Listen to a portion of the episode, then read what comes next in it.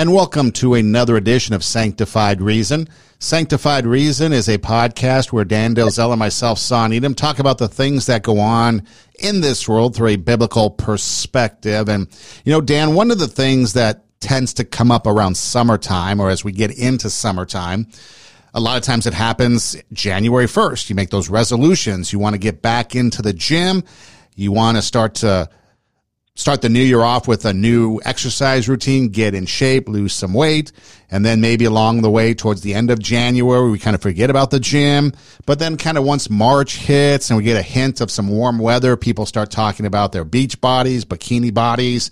Um, you know, men want to get out there and hit the beach or whatever they're doing, shirts off, looking cut and looking good with their six packs. And so we start to look at ourselves, our bodies, our physical appearance as to what can we do to make improvements on them. And so we go to the mirror. And so we look at the mirror and we start to see things in ourselves. And then from there, we go to perhaps what maybe other people think about us, you know, and through conversations, you know, oftentimes you get that, which we've talked about, I'm sure before, you know, when, when your significant other, whether it be a wife or a girlfriend or somebody comes and says, Hey, do you like my new hair? You know, do we really tell them the truth? But, you know, they're looking for that acceptance of, you know, what I did to my hair looks good, uh, that reassurance. And then you've got, you know, various inputs and influences upon us. And that could be good or could be bad, uh, depending on, you know, the information that we hear and how our mind is so that we can take in this information. And then that leads us to, um, you know, looking at ourselves, not through the mirror, not through the eyes of other people or the opinions of other people, but looking at ourselves, our soul, through that of the cross. And I thought that that's maybe something that we could uh, talk about here on this episode.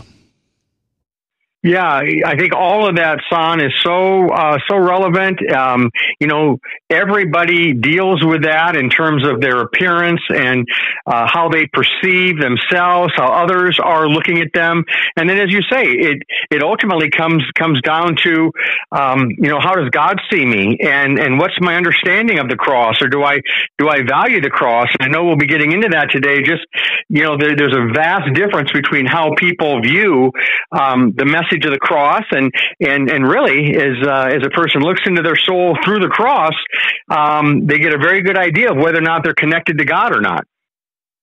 And as we get started, I have a um, piece of audio that I'd like to play to get us going. Because again, when we start looking at ourselves, the first place we go to the is to the mirror to see our reflection.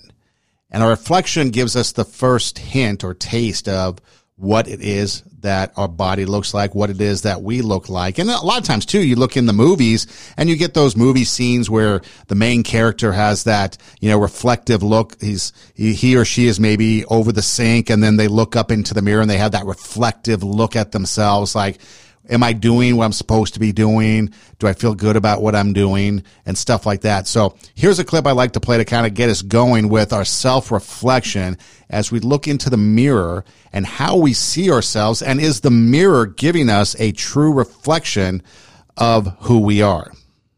Magic mirror on the wall. Who is the fairest one of all? Famed is thy beauty, Majesty. But hold, a lovely maid I see. Rags cannot hide her gentle grace. Alas, she is more fair than thee. Alas for her. Reveal her name. Lips red as the rose, hair black as ebony, skin white as snow. Snow White.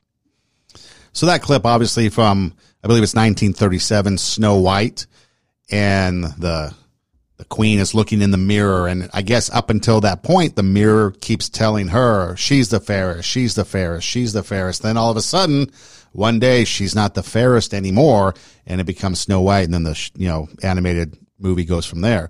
But when we look at the mirror, Dan, oftentimes we see a reflection and that reflection, the information that we're receiving isn't the mirror telling us anything like in Snow White, but what it is, it's our perception and us interpreting what we see.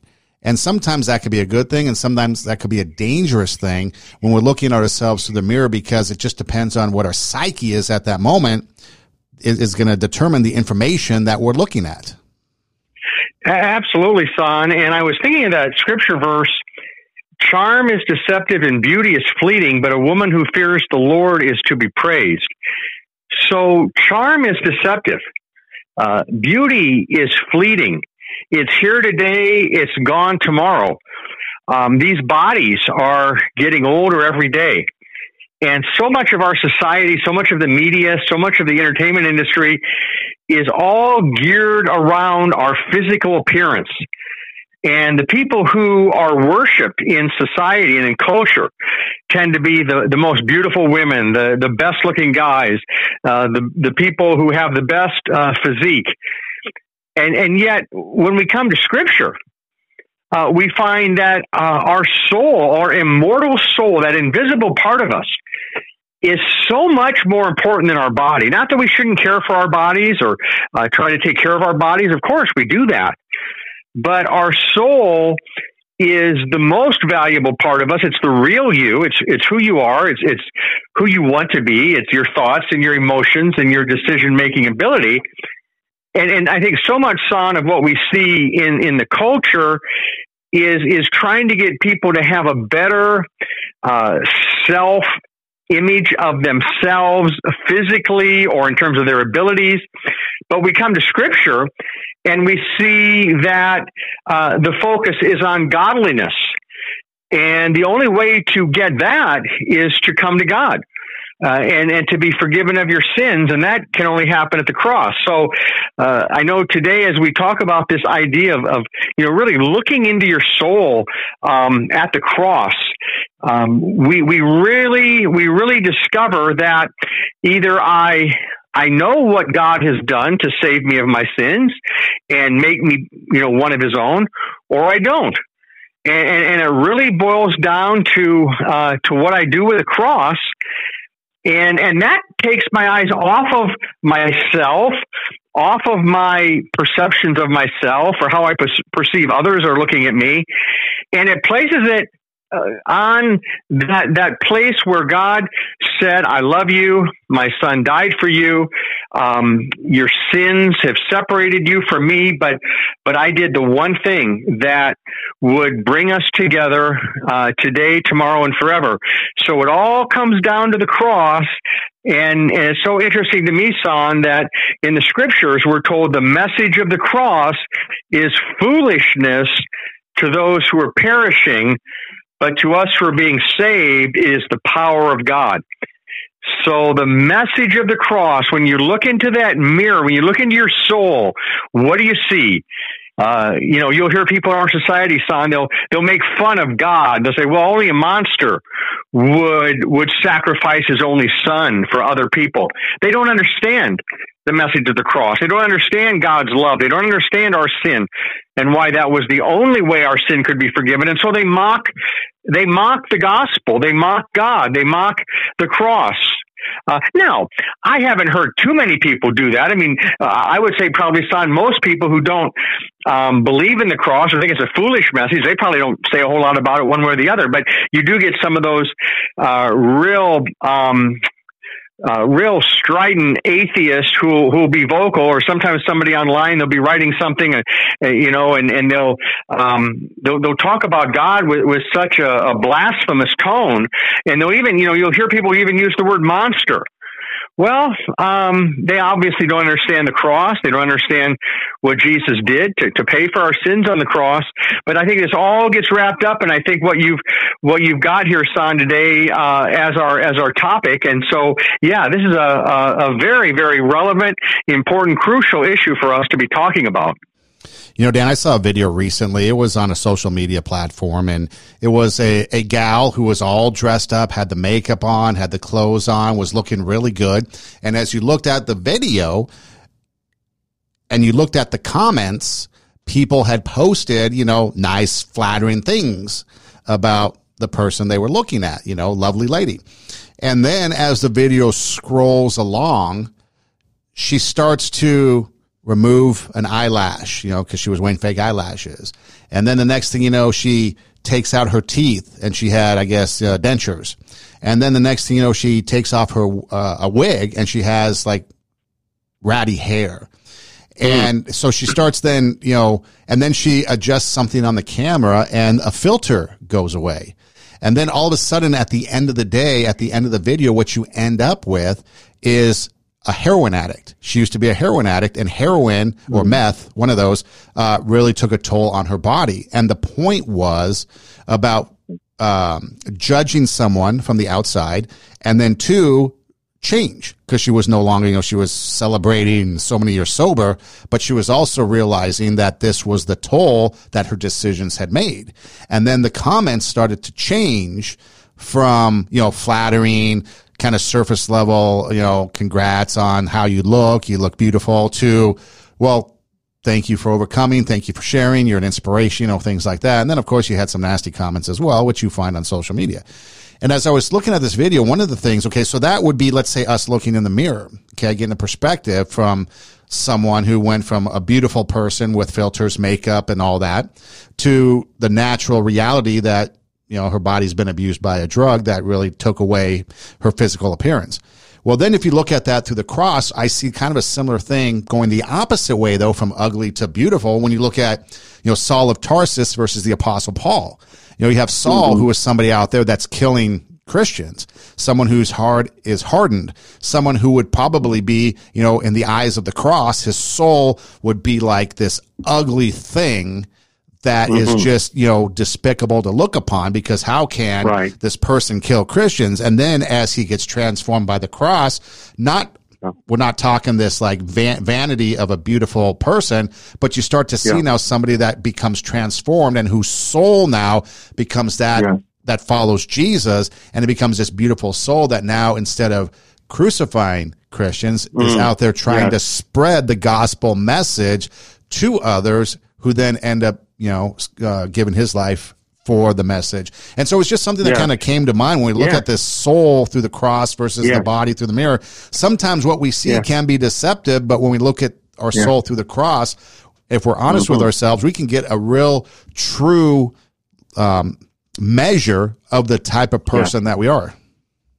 Yes, and I think if we take this excellent analogy that you're running with here, Son, and, and just having us look in this mirror, you know, if we think about Saul of Tarsus, you know, when he looked at him, if he would have been looking at himself, let's say in a mirror, okay, um, he would have seen a devout Jew.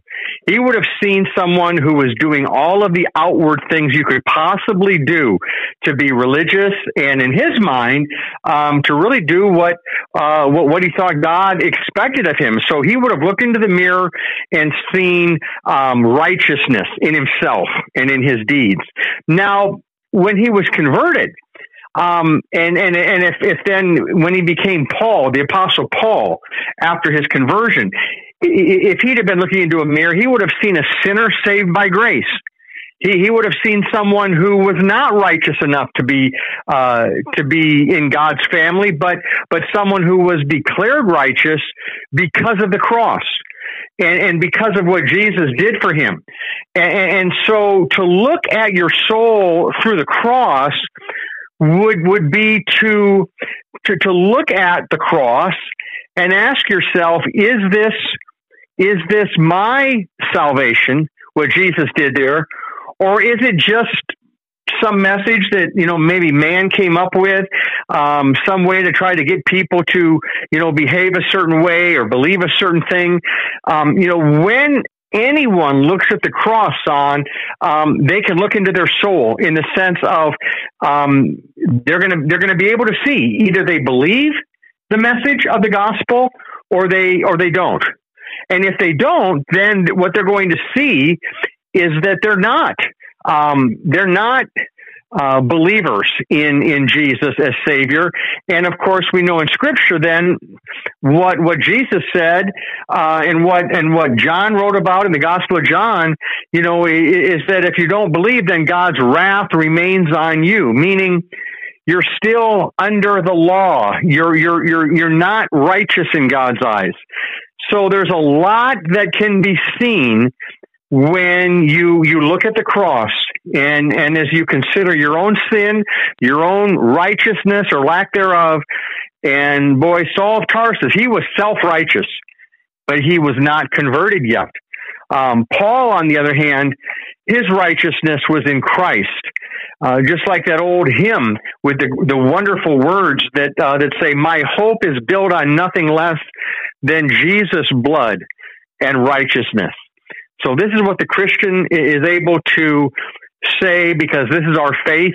Um, you know, I, I've been encouraging people now uh, quite a bit in recent months just to just to pray to the Lord. Uh, just those seven words: um, "Wash me, Jesus, with your precious blood." And I would say, son, anyone listening today, if they have any uh, any questions about where they stand relative to the cross, relative to the Savior, relative to heaven, um, boy, what a great place to start as you turn to the Lord in repentance, uh, as you recognize your sin. When you look into the mirror, you see a sinner, but God also sees someone that, that His Son died for.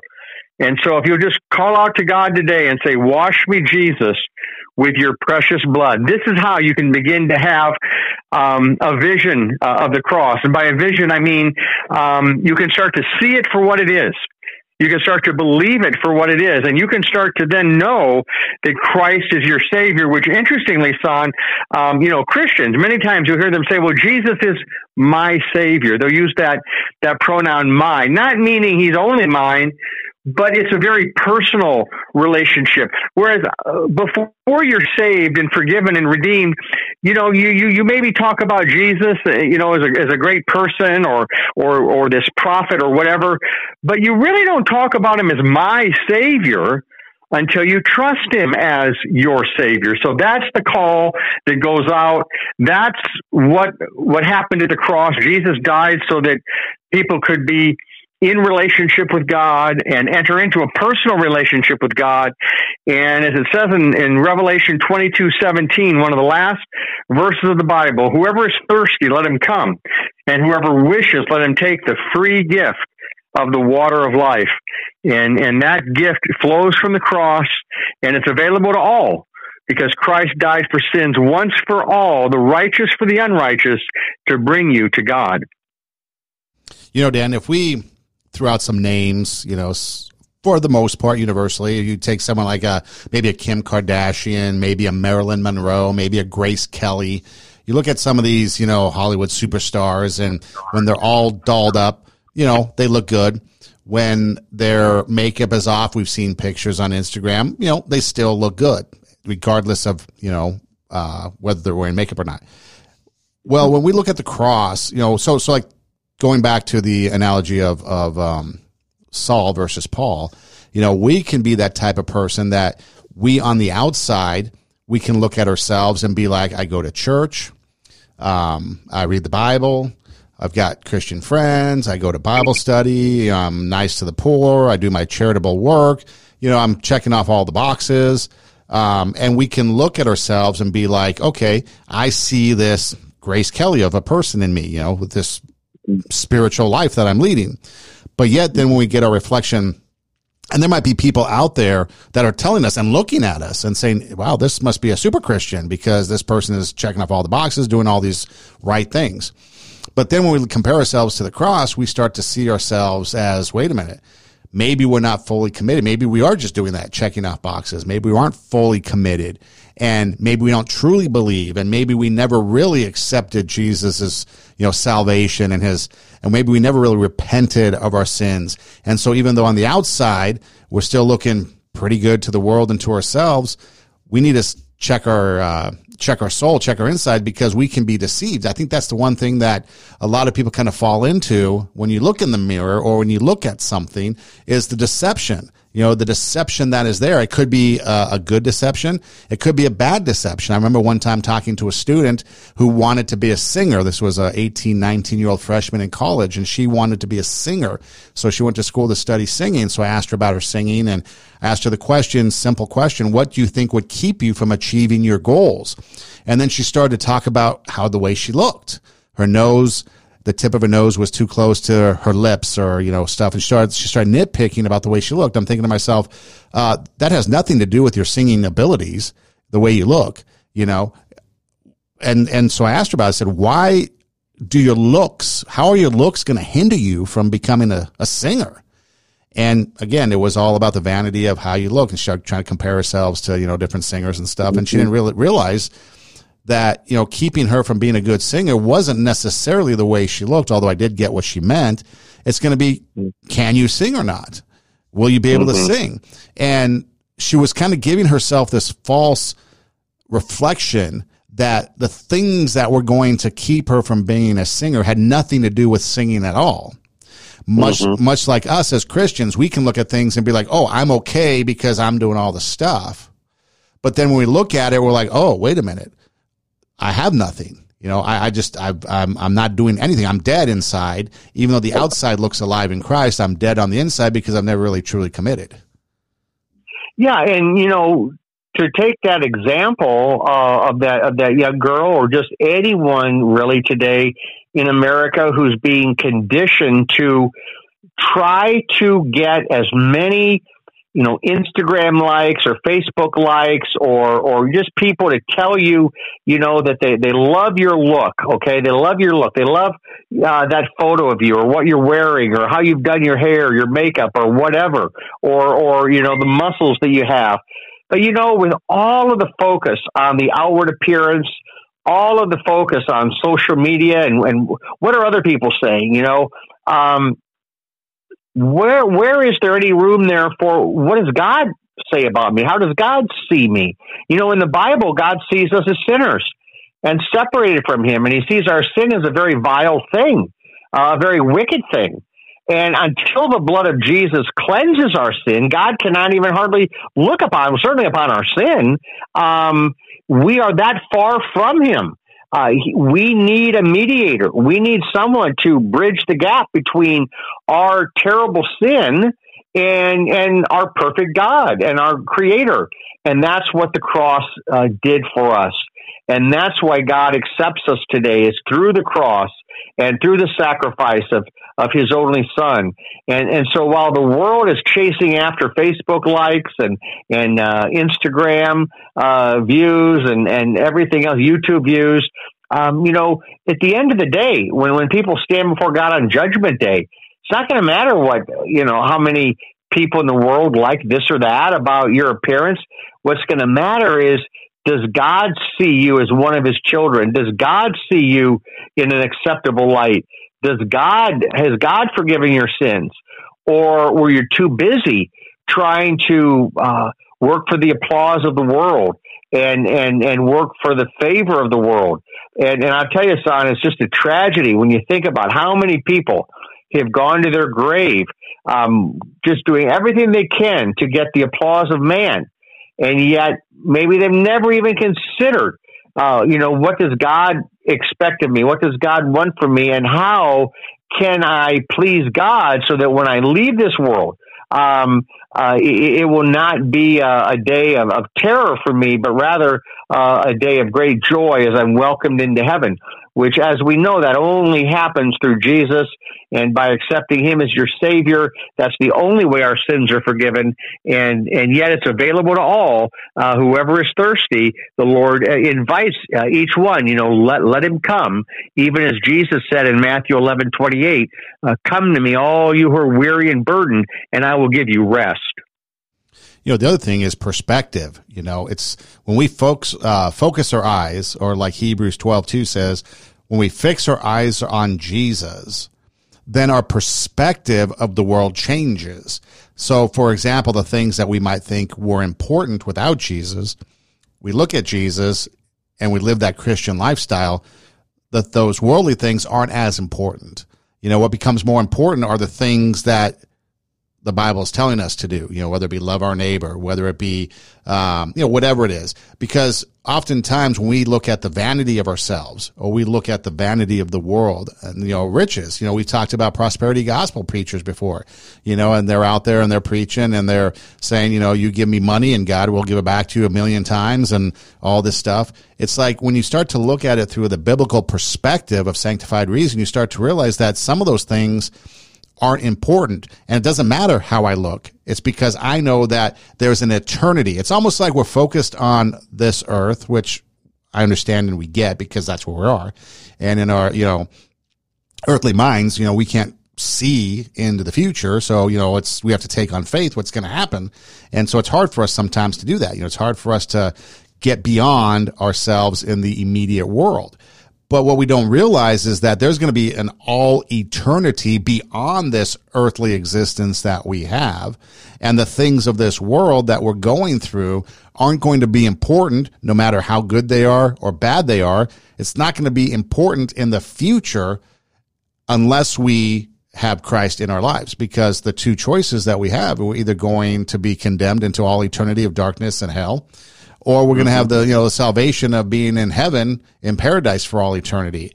And the things that we do on this earth if it's not kind of focusing us towards that end then maybe we need to rethink what we're doing. Because i know a lot of people you know a lot of singers a lot of musicians a lot of people kind of put into their songs, you know, heaven, hell. You know, some say, you know, if uh, um, there's a party down in heaven, you know, I'm going to be on time. Others say, hey, I can't wait to party down in hell with all my friends. You know, they have this like misunderstanding, really, of what the afterlife is going to be like. And they right. don't really, and, they, and and I think that's where the folly of it comes in. They don't take it serious. You know, they don't take it with the realization right. that this is going to happen whether you believe it or not. And it's almost like yeah. it's almost like okay, I understand the realization of the afterlife is going to be there, but I'm yeah. still going to continue to to do and say and you know enjoy life how I want to. But it's like people don't really understand the seriousness of it. And when no. you're looking at what happens to us after we die here on earth, the only answer that we mm-hmm. can really truly look at to see what might happen is Jesus and the Bible. And people that don't understand that, they're just going to, to miss out on the boat altogether.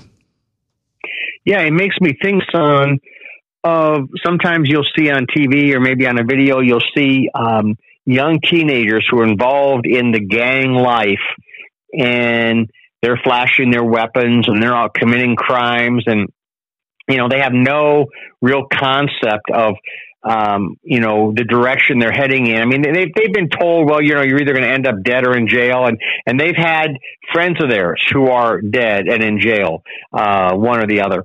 Um, and yet for for them it, it hasn't it hasn't hit home. It's almost like you know the people today who you know they hear about heaven and hell, but but oh you know they don't really give it much thought. Just like these young gang members who don't give jail or death much thought until it happens. And of course, eternity, as you said, son, I mean, it's eternal. Um, there is no end to a person's existence. Uh, the joy in heaven or the horror and agony in hell.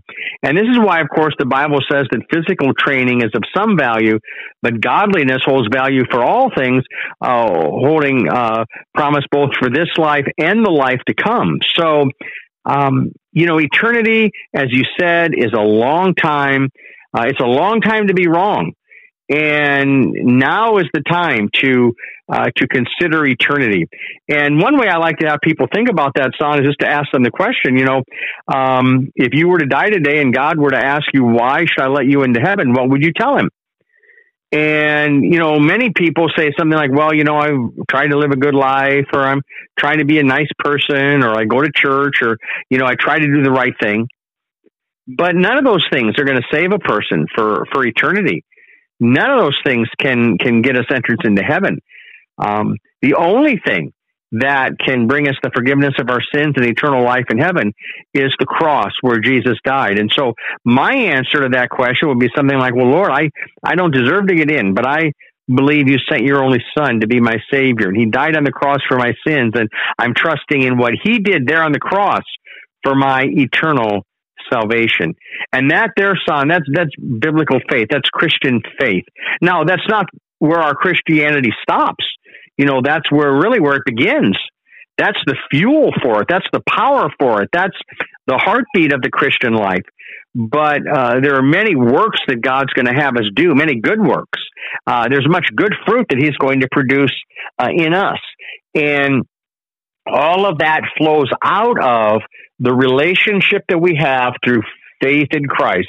Because if we bypass faith and jump right into works, then we miss everything. We miss the message of the cross. We miss forgiveness. We miss heaven.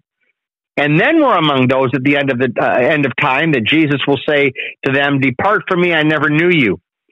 And and in that passage, then those people who will be so shocked, uh, it says that they'll say to the Lord, "Well, did we not do this and did we not do that?"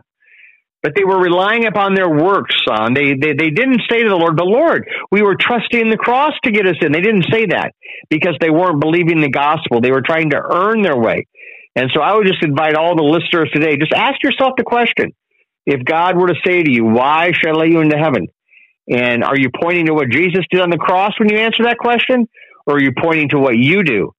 And if you look into the mirror through the cross, if you look into your soul through the cross, and, and, and you come out uh, the other side essentially and say, um, I'm trying my best to get into heaven. I'm doing my best. I'm working as hard as I can.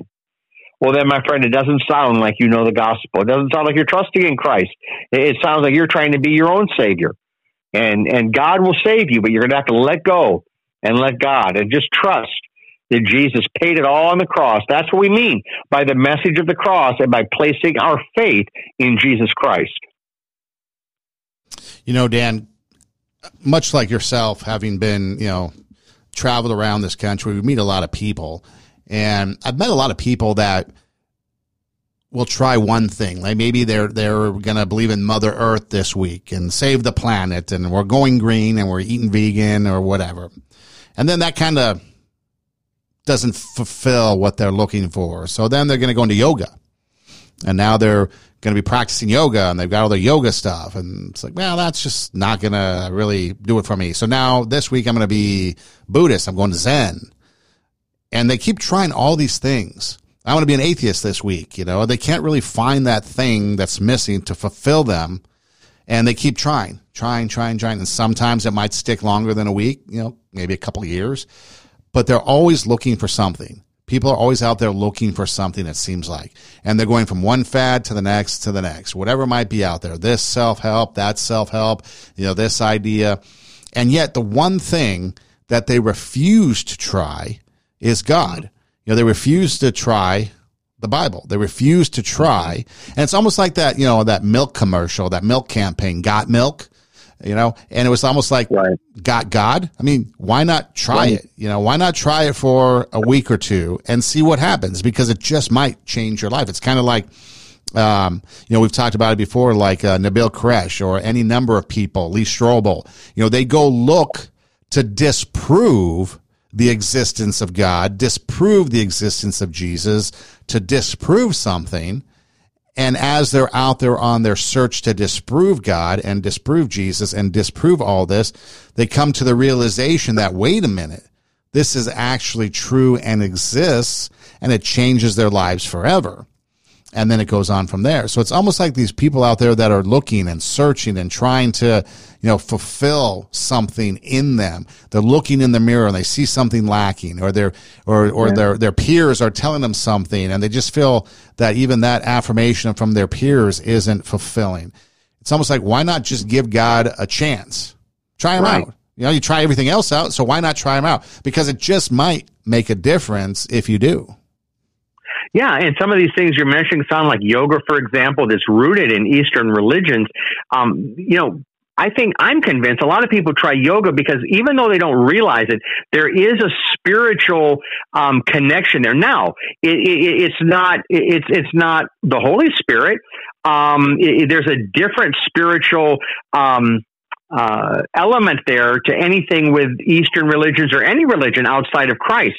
And, and so, you know, we hear the, the uh, term the New Age. And as you were talking, you know, I, I thought about uh, Frank Sontag, who, of course, you worked with on, on his program, the Frank Sontag Show on KKLA in Los Angeles for years. And, and I thought about Frank's testimony of how he came out of the New Age. And, and um, I don't know, maybe it's been a while uh, since maybe he's been mentioned in that context here on the podcast but maybe you'd want to just give a brief little overview. I mean, Frank Frank tried a bunch of things, didn't he? He tried he tried a number of spiritual paths before he discovered that Jesus is the answer, and he feeds our soul because he is the bread of life, and he does forgive our sins because he's the savior of the world, and he does refresh us because he brings this living water of the Holy Spirit into our heart. But but I, I thought of Frank, and you know, you of course uh, uh, have known Frank a, a lot closer than, than I I did. I mean, of course, I you know would, would do interviews there on the show, but but you really you worked with him, you know, every day, and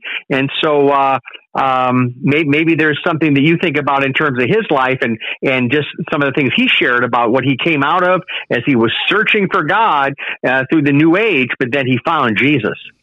Yeah. So again, with things going on in life, you know, troubles happen. And so again, it's that search for something that we were talking about. And so he got on to the new age by working at a radio station and there was some new age guru that was having a show on a Sunday night and you know and so he'd be getting involved more and more with the new age and at the time it was fulfilling what he was looking for or so he thought. You know because everybody has something that they're missing in their life and that empty hole that you know that god size or that god size hole or that hole that only god can fill however you want to say it and so he was searching. And so he started to get into the new age. And the more he got into it, the more, the deeper he got into it. And the deeper he got into what new age was all about. And then became a speaker himself. And he started to have a, a following of people. And then one day he's on the freeway a motorcycle and there's a, a, lady on the back of his motorcycle and they're on the freeway on Los Angeles and a Lamborghini or some sports car is coming 100 miles an hour down the freeway and he realizes that they're going to get hit. And this car hits them sends them flying. Well the the lady that was on the back of the car got hurt severely. Hold on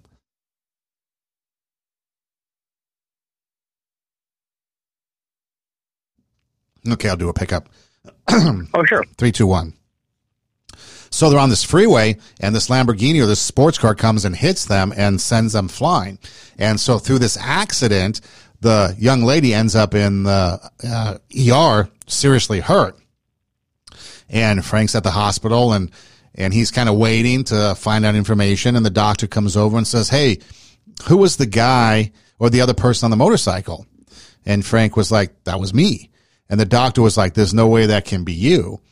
And he's like, why not? He goes, you should be in the hospital bed alongside her. And she was like severely injured. And Frank basically just walked away with abrasions. I mean, you know, there were severe abrasions, but he walked away from it without having to be admitted into the ER. And the doctors thought it was an absolute miracle.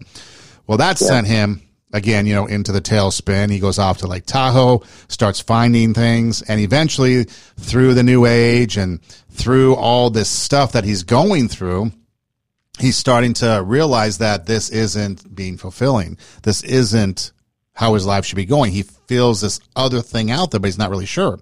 Well, he had two friends that kept kind of like knocking on his door, kind of planting seed, planting seed. And so then one time they decided to ask him to go play golf and it was a setup and they sat him down and they said, Hey, you really need to start thinking about this, you know, because this is the reality of life. You know, Jesus is the only way. Start, you know, witnessing to him some more and really put it out there. And, um, and eventually he gave his, you know, his, his, his life over to Jesus. But the whole point of it, you know, and, and this is a severely condensed story that I'm sharing, but it was basically, you know, he was searching for something, but that mm-hmm. search still continued to produce a void, produce a void, produce a void. Yeah. yeah. And so he, uh, through from the time of the accident to the time he accepted Christ, you know, he was still searching. He was still kind of doing New Age. Uh, he had gotten married at this point, and so his wife was big into the New Age. And so when he came home, she said he had something to share, and she said, "Don't tell me you became one of those Christians." So things didn't get easier. They got harder because mm-hmm. now his wife was thinking yeah. about divorce because she yeah. wanted to do the new age. Well, eventually God worked on her heart and she became a Christian.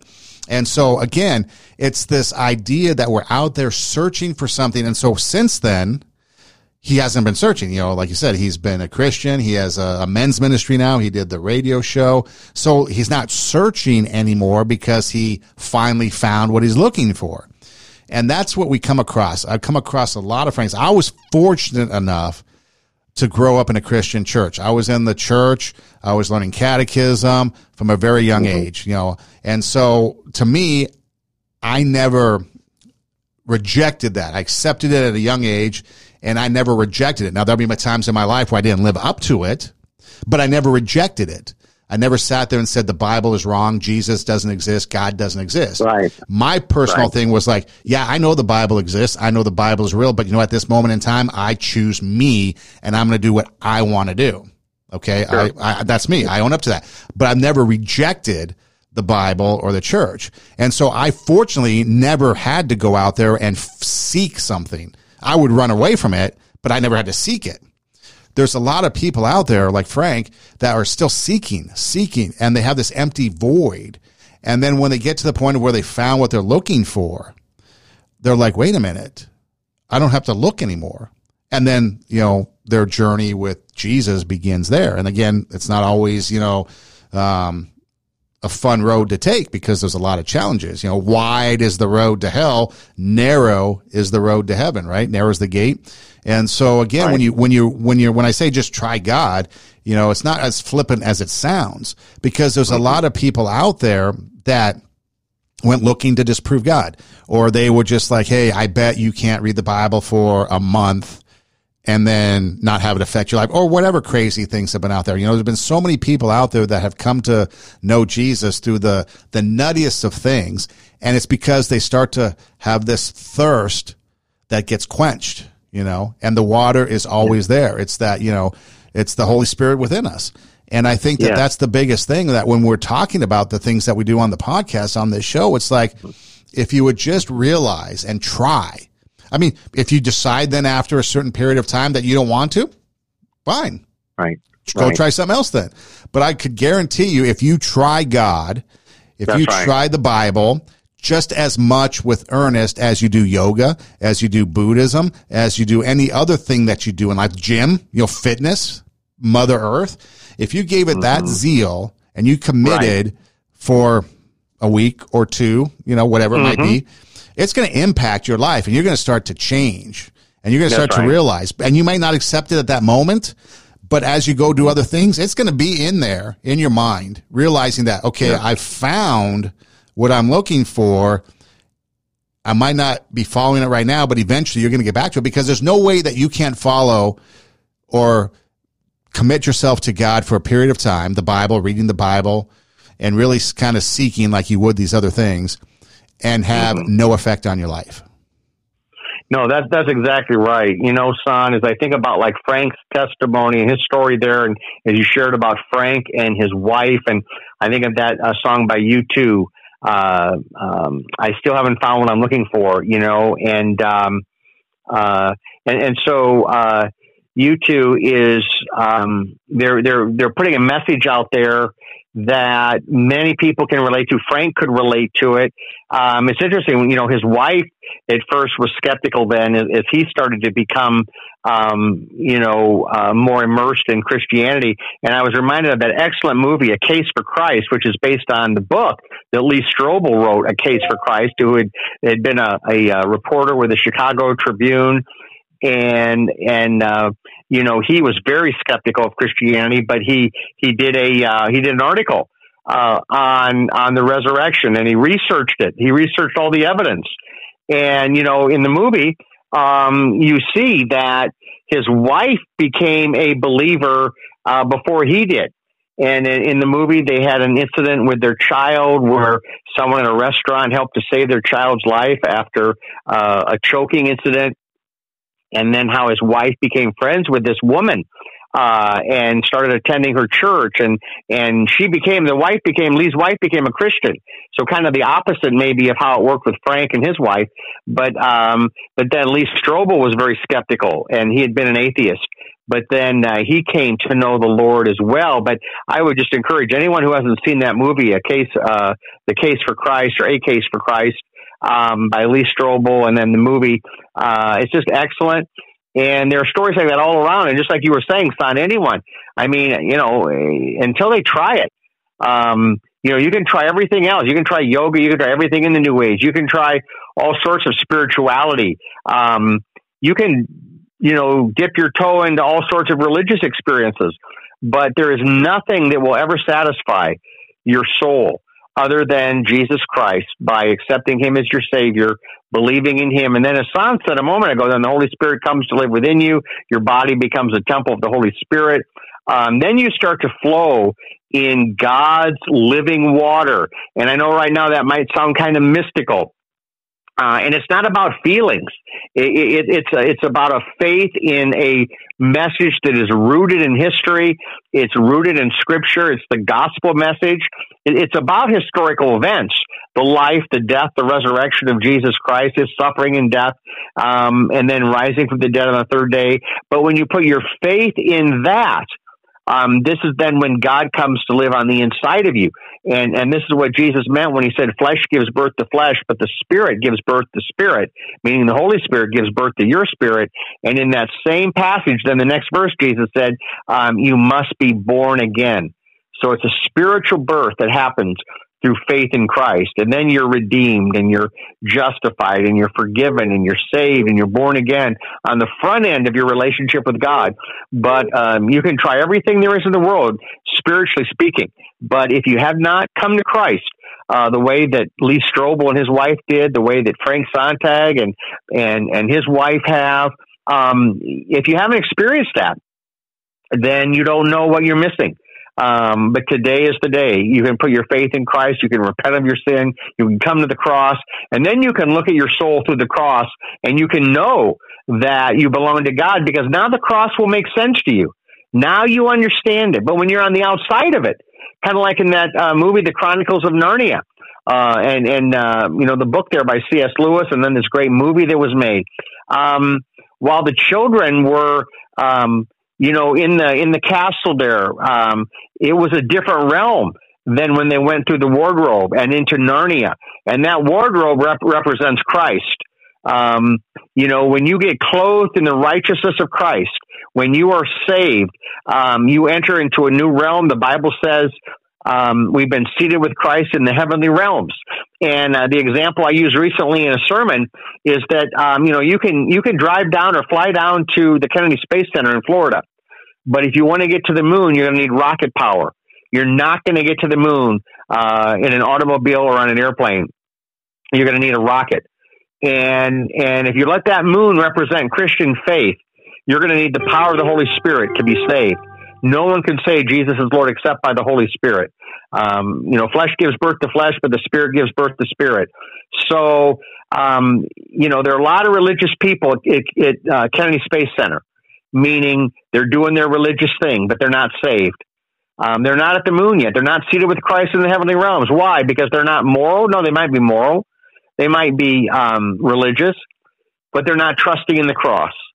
Um, it goes back to that question. What would you say if God asked you, why shall I let you into heaven? And most people say something like, well, you know, I'm trying to live a good life or I'm, I'm being religious or I'm trying to do more good than bad. None of those things will get you to the moon. The only thing that will get you to the moon, spiritually speaking, is the blood of Jesus Christ as you trust in him. And then once you're on the moon, then you can start working for God. The way Jim Irwin, the astronaut, you know, who was actually a believer when he, uh, uh, went to the moon, landed on the moon in 1971. And he said that he was doing a little experiment out there, a little project that he had to complete. And it wasn't working out for him. And it wasn't coming together. And he prayed to God. He said, You know, God, I really need your help. And he was just kind of very uh, early in his faith. He didn't have very strong faith, but he had enough faith to call out to God and he said he never felt the presence of God like he did there on the moon. He said he he, he turned around as, if, as though God was just right behind him. He, he felt that close to God, and you know he came back from the moon after that experience, and his life was changed. And within a year, he had quit NASA, and he spent the rest of his life, the next twenty years, going around the world sharing the gospel with people. He started, uh, I think it was called maybe Higher Things Foundation, something like that was the name of it. But it was the purpose of it was to spread the gospel and oh, and, and what really got him uh, to to move in a new direction is when he got back from their their uh, flight to the moon, and they were going. Uh, they were in New York City, and there was a ticker tape parade. And as he was, as all these people were cheering for him, thousands of people, he, he looked out at all these people, and he realized that, that Jesus died for all these people, and, and he felt compelled to to tell the world that that God loves us and that Christ died for us, and so that's what he spent the rest of his life doing. Um, this very well known astronaut, you could look it up online. Look up Jim Irwin, uh, I R W I N, if you're not familiar with his story. You know that's uh, my goodness now. That's been fifty, you know, fifty one years ago now. Um, but uh, there are people like that all around us: Jim Irwin, Frank Sontag, Lee Strobel, um, and then many, many others whose names we won't know till we get to heaven. But what about your name, my friend? Is your name in the Lamb's Book of Life today? The Bible says your name has to be in the Book of Life to get into heaven. Anyone's name who's not found written in the Book of Life, it says in Revelation, was thrown into the lake of fire. Why is that? Uh, because our sin has to be paid for. So we have to have a reservation in heaven's reservation book, as I like to call it, and that's the book of life. And that could happen right now today for you. If you'll just come to the cross, just transfer your trust from your deeds, your religion, your works. You know, uh, turn away from relying upon yoga or the new age or whatever else to try to satisfy your soul. It won't do it. It won't do it. You need Christ. You need the cross. And if you'll put your faith in those historic events and why they happened, why God sent his only son, not just that they happened, but that they happened for you. That's what faith is, that Jesus died there for me. Not just he died, but he died for me. Um, he didn't just die for sins, he died for my sins. He didn't just die to be somebody else's Savior, he died to be my Savior. That's faith, my friend. And you can accept Christ today as your personal Savior. And if you will, your name will be in the Lamb's Book of Life. You'll have your reservation in heaven. You'll be on the moon, so to speak. You'll be able to start working for God as someone who's been saved, redeemed, justified, born again, and forgiven. But until you get saved, um, you're just a sinner, lost in your sin, um, under God's wrath, without any hope for heaven until you come to Christ. And so that's the call today. And and you'll know that you're a Christian when you can say, Lord, what I would say to you about getting into heaven is, you know, Jesus died for me. I'm trusting in that. I'm trusting what he did for me. When you can say that, my friend, you'll know you're saved. Until you can say that, then um, don't don't think that you're saved just because you're religious, because that doesn't save anyone. Um, it's faith in Jesus Christ and the work he did on the cross, not the work we do. And that's what Jim Irwin knew. That's what Lee Strobel came to know. That's what Frank Sontag came to know. That's what Son and I and millions of Christians around the world have come to know, including that pastor in Iran today who's been jailed for 10 years. Why? Because he was pastoring a church in that country. Um, and they don't want Christianity there. And so I just read about him here in the last week. Um, you know, there are there'll be many martyrs in heaven, people who died for this message of the cross. Are you willing to live for it? We got people willing to die for it. What about you? Are you willing to live for it? And then, we'll, you know, even if, if you had to die for it, then would you be willing to die? Christ died for you. So you'll have to make that decision yourself. Um, that's between you and God. But I would not let your head go to sleep on your pillow tonight until you've done business with God and trusted His Son. It doesn't make any sense to go to bed tonight until you've said, Wash me, Jesus, with your precious blood, which, by the way, a, uh, a little added benefit of the blood of Jesus, if you ever have a nightmare, ask the blood of Jesus to protect your sleep. You watch what happens. You watch what happens when you go to bed at night. Maybe you're scared of something. Maybe you've been having nightmares. Say, Lord Jesus, please protect my sleep with the blood of Jesus. And then you tell us what happens.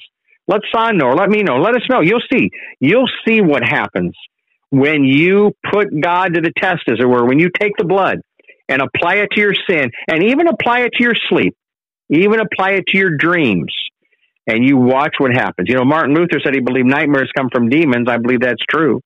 Uh, there's something far worse that demons want people to experience, and that's hell, eternal hell. A nightmare is just a temporary, uh, you know, fear. Hell is forever. But Jesus died so that you and I could be saved. And so today, believe in the Lord Jesus Christ, and you will be saved. Yeah, and for those of you that would like more info, like on someone like Frank, you know, he has a, a, book out, Light the Way Home, My Incredible Ride from New Age to New Life. It's on Amazon. Um, and you can find out more about his incredible journey. Lee Strobel, his books are out there as well.